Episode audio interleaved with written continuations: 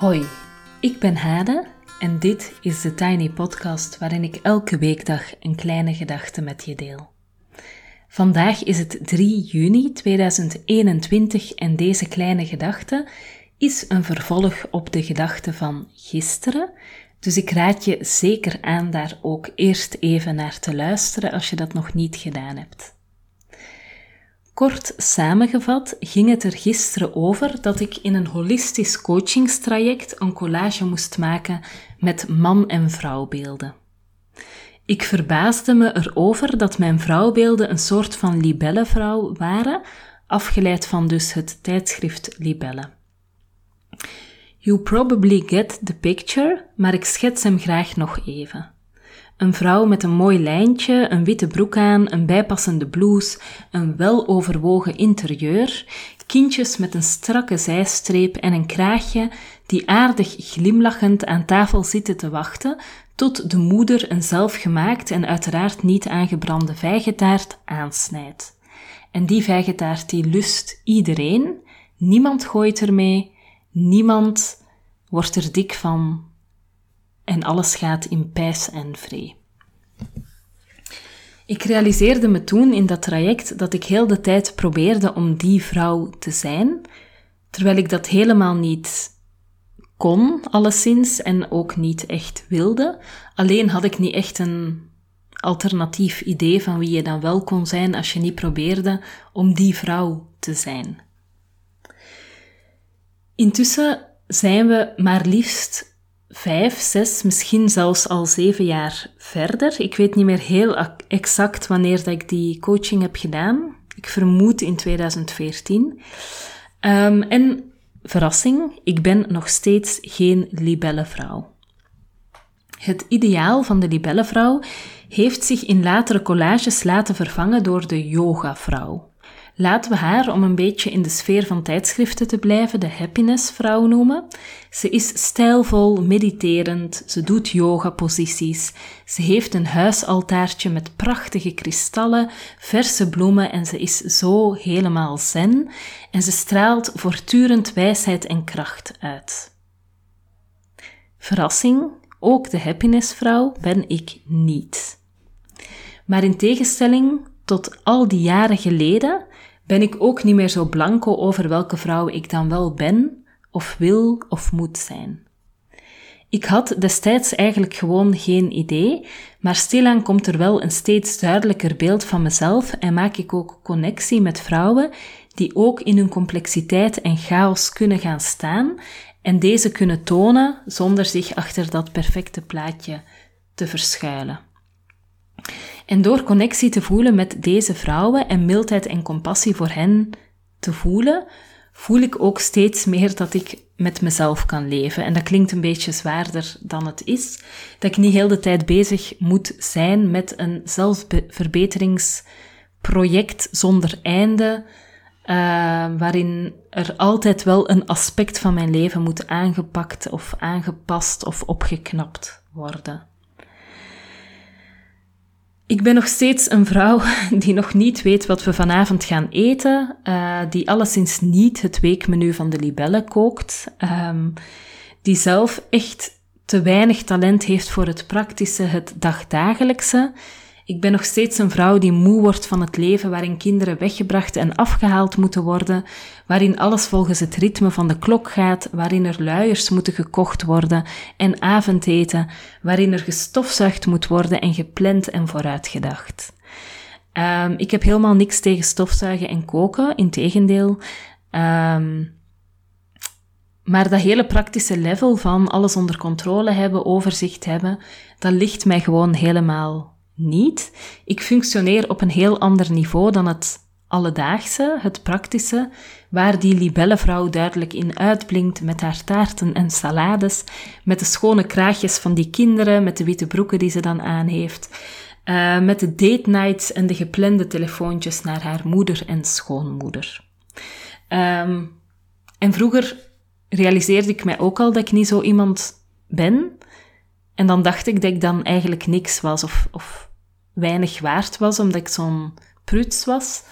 Terwijl ik nu mij wel realiseer dat er iets anders is op een ander level in mijn zijn waar ik wel, ja, ook niet in uitblink, maar waar ik wel, zeg maar, in functioneer. In mijn praktijk, ik noem het maar even zo, dus mijn werk met groepen, um, zie ik heel vaak vrouwen die moe zijn. Ik heb daar vandaag even goed over nagedacht. En ik dacht van ja, wat zie ik eigenlijk? Wat gebeurt er eigenlijk? Wat neem ik waar? Hè? Wat, wat, waar heb ik contact mee? Um, en ik zie echt veel vermoeide vrouwen, vrouwen die op zijn, leeg gezorgd, soms ook licht depressief, of ook wel wat zwaarder depressief af en toe. Vrouwen die geen idee meer hebben met wat ze zelf graag doen, met wat ze nodig hebben, uh, die als ze plots een dag voor zichzelf krijgen, die dan geen idee hebben wat ze gaan doen. Uh, of die zich afvragen, hoe doe je dat, iets voor jezelf doen? Hoe neem je tijd voor jezelf? Hoe claim je die? Uh, hoe gun je dat jezelf? Hoe ga je dan om met negatieve reacties van anderen?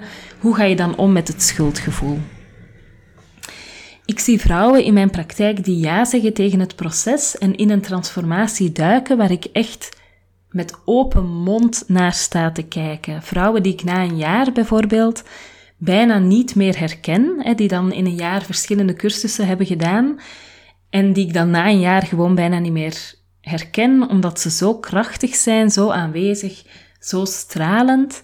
Uh, en omdat ze dan bijvoorbeeld vertellen hoe het toeval in hun leven een bijzondere rol is gaan spelen. Het toeval dat ik geen toeval noem, maar een vorm van synchroniciteit die plaatsvindt als je in een flow bent. Dan ontmoet je de juiste mensen, vallen de puzzelstukjes op hun plek en klopt er plots zoveel. Ik denk dat heel veel van die vermoeidheid te maken heeft met het maatschappelijke ideaal van die libellenvrouw of die happinessvrouw of weet ik veel, Misschien heb je nog andere van die vrouwbeelden die heel dominant zijn en uh, die wij proberen te zijn. Misschien vinden we die vrouw diep van binnen niet eens leuk, die libellenvrouw of die happinessvrouw, maar proberen we die wel heel erg wanhopig te zijn. En ook mij heeft het jarenlang minderwaardigheidscomplexen gekost, spier- en gewrichtspijn en vermoeidheidsklachten voor ik me realiseerde dat ik het niet wil, niet ben, niet kan. En nog steeds heb ik aanvallen van de neiging die libellenvrouw te worden en alles plots heel strak onder controle te gaan houden vanaf nu, mijn business strak te plannen en aan te sturen, weekmenu's te maken, uh, financiële systemen op te zetten, zodat ik alles heel, heel goed kan aansturen, nooit meer moet intunen op die stroom die er toch ook wel voor zorgt dat de juiste dingen op het juiste moment gebeuren.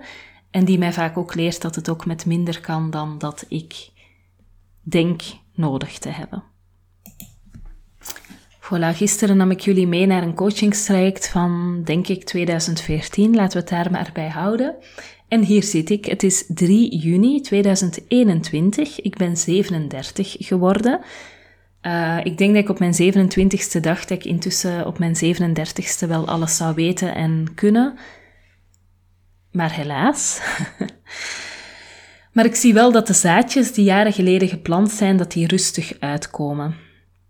En soms zie ik dat ook helemaal niet. Dan vergelijk ik me met vrouwen die ik niet ben en heb ik weer het gevoel dat ik heel strikt op dieet moet, dat ik heel hard aan mezelf moet werken, dat ik in therapie moet, dat ik een businesscoach onder de arm moet nemen om eindelijk een succesvol bedrijf neer te zetten, dat ik veel strikter moet werken met al die to-do-lijstjes die maar niet afgeraken omdat er steeds iets onverwacht gebeurt in mijn leven, waardoor al mijn plannen doorkruist worden.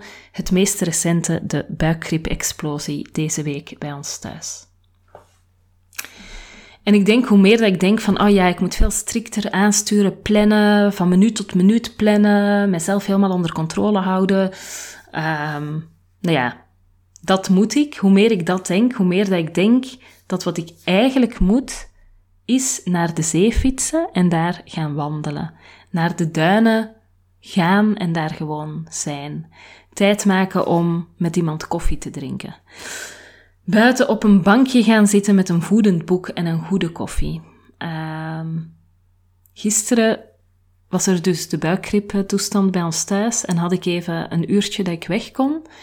Ehm, en ik had echt, denk ik, 24 uur in een universum van spuug en was en natte washandjes gezeten.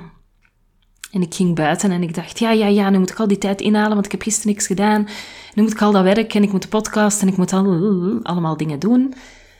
En toen wandelde ik voorbij mijn favoriete koffiezaakje, Native. En ik herinnerde mij dat ik daar recent was. Of ik kom daar wel vaker, dan haal ik een koffie to go. Uh, en dat uh, de vrouw van Native, of een van de vrouwen van Native mij vroeg toen van uh, hier of meenemen. En toen zei ik ja, meenemen, want ik heb helemaal geen tijd, maar binnenkort heb ik wel eens tijd en dan ga ik wel eens tijd maken om hier te blijven. En vanochtend liep ik daar en ik dacht, ja, ik moet alles doen en al die to-do-lijst van gisteren inhalen en al die mails en al die weet ik veel wat, alles doen. Zo snel mogelijk, zo efficiënt mogelijk, want ik heb heel veel tijd verloren, want ja, ik heb 24 uur zeg maar voor mijn kinderen gezorgd. En toen kwam ik voorbij Native en toen ben ik gewoon op het terras gaan zitten, koffie gaan drinken. Ik heb een kom yoghurt besteld, want ik realiseerde me plots dat ik al heel lang niks meer gegeten had. Uh, ik heb een klein gebakje genomen. Ik had een boek in mijn tas en ik heb daar gewoon gelezen. En ik heb mij gerealiseerd dat heel die koffie veel beter smaakte op dat terrasje dan elke keer in een papieren beker uh, to go. Dus mijn to-do-lijstjes heb ik niet afgevinkt. Maar dat moment was echt gewoon zalig. Om gewoon op een terrasje te zitten, koffie te drinken, een paar hoofdstukjes te lezen en gewoon even te zijn en iets te eten. En te voelen dat ik langzaam wat kon bijkomen van de intensieve dag en nacht die ik achter de rug had. Ik denk hoe meer ik zo de neiging heb van ik moet meer controle, het ultieme overzicht, hoe meer dat ik gewoon met mijn kinderen moet spelen. Um, ik zag net ook, dat deed me echt wel pijn, dat er zo bij de postvakjes, we hebben zo'n postvakje bij de, bij de, in de gang, en daar ligt een netje met een plakbalsetje in. Zo'n plakbal die je kan overgooien en dan uh, vang je die op. En dat was nog ingepakt en ik hou zoveel van plakbal en mijn zoon van zeven ook. En we doen dat nooit. We pakken dat niet eens uit, want we hebben nooit tijd voor plakbal. Dus ik dacht, ik moet, hoe meer ik denk dat ik alles onder controle moet houden, hoe meer ik naar buiten moet gaan en plakbal moet spelen. Um, en dat ik moet werken met vrouwen zonder mij af te vragen of mijn businessplan wel klopt, hoe ik mijn strategie moet uitzetten. Um, dat ik eigenlijk mezelf gewoon moet toelaten om dit te doen zoals ik het doe, zoekend zoals ik ben, zeg maar. Voilà.